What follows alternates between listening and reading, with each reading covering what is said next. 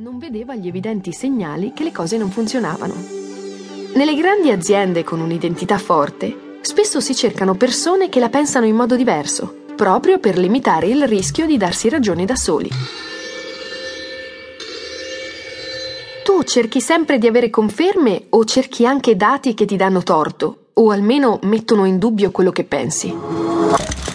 Un altro bias molto comune e pericoloso, perché sconosciuto ai più, è l'hindsight bias, che consiste nell'errore del giudizio retrospettivo. È il bias che usi quando credi erroneamente che avevi previsto l'evento, ma lo fai dopo che l'evento è noto o accaduto. È quando dici dopo ma non prima, io l'avevo detto. Questo processo porta lontano dalla realtà e vicino a incomprensioni e problemi relazionali. Di fatto non l'avevi previsto, Pensi di averlo fatto, ma non è così. Un altro modo molto comune di pensare è l'effetto dell'illusione di verità. È la distorsione che la tua mente fa quando raccogli un dato o un'informazione che hai già raccolto, anche senza saperlo, e pensi sia vera proprio perché l'avevi già vista o sentita. Cioè, più volte senti o vedi qualcosa, e più ti convincerai che è vera. Come forse ricorderai, questo concetto è stato usato in passato anche in modo manipolatorio e pericoloso dalla propaganda di alcuni governi o dittatori.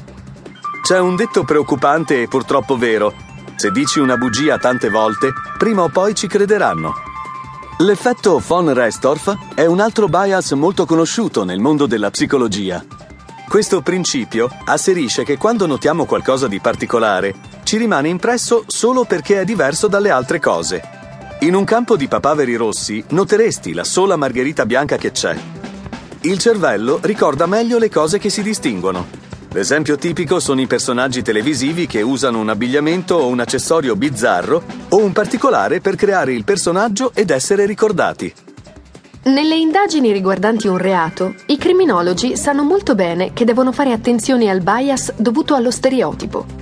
Questo bias, per esempio, porta a distorcere le informazioni che si acquisiscono, applicando le generalizzazioni o i pregiudizi che abbiamo riguardo al genere, alla razza o al tipo di persona che abbiamo visto. In altre parole, aggiungiamo dati alla realtà e questo accade anche e soprattutto quando una persona onesta è testimone di un reato.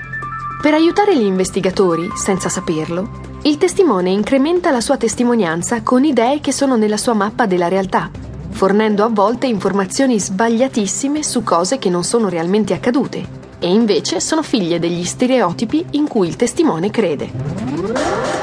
L'effetto priming è la tendenza a focalizzare la nostra attenzione solo su aspetti salienti, trascurando gli altri. In una frase, un film, uno spettacolo, in genere notiamo più l'inizio e la fine. Come abbiamo detto, in una persona notiamo più un'anomalia fisica o una bellezza particolare, un volto infantile ti richiamerà l'attenzione ed evocherà tenerezza. Un volto malnutrito ti evocherà sentimenti di compassione. Un altro bias molto comune, figlio e padre di convinzioni, è la correlazione illusoria. È il processo durante il quale mettiamo in associazione due variabili dando loro una relazione che di fatto non esiste. In linguistica è il processo chiamato equivalenza complessa. Ad esempio, vedi degli zingari in giro e poi ti dicono che ci sono stati dei furti e questo ti porta a pensare che siano stati gli zingari a rubare.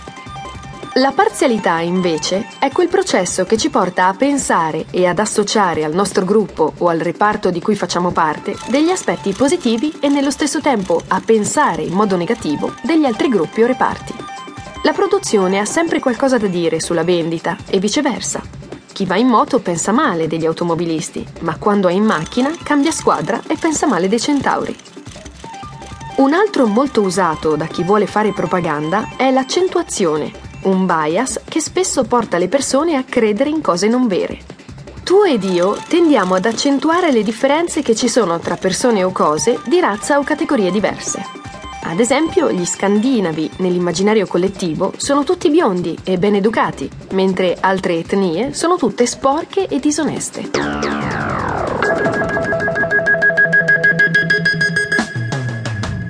I bias da categorizzazione ci servono per generalizzare, processo molto conosciuto sia in PNL che in dinamica spirale. Il cervello ha la tendenza di catalogare in classi o categorie Così rimaniamo prigionieri degli stereotipi e delle etichette.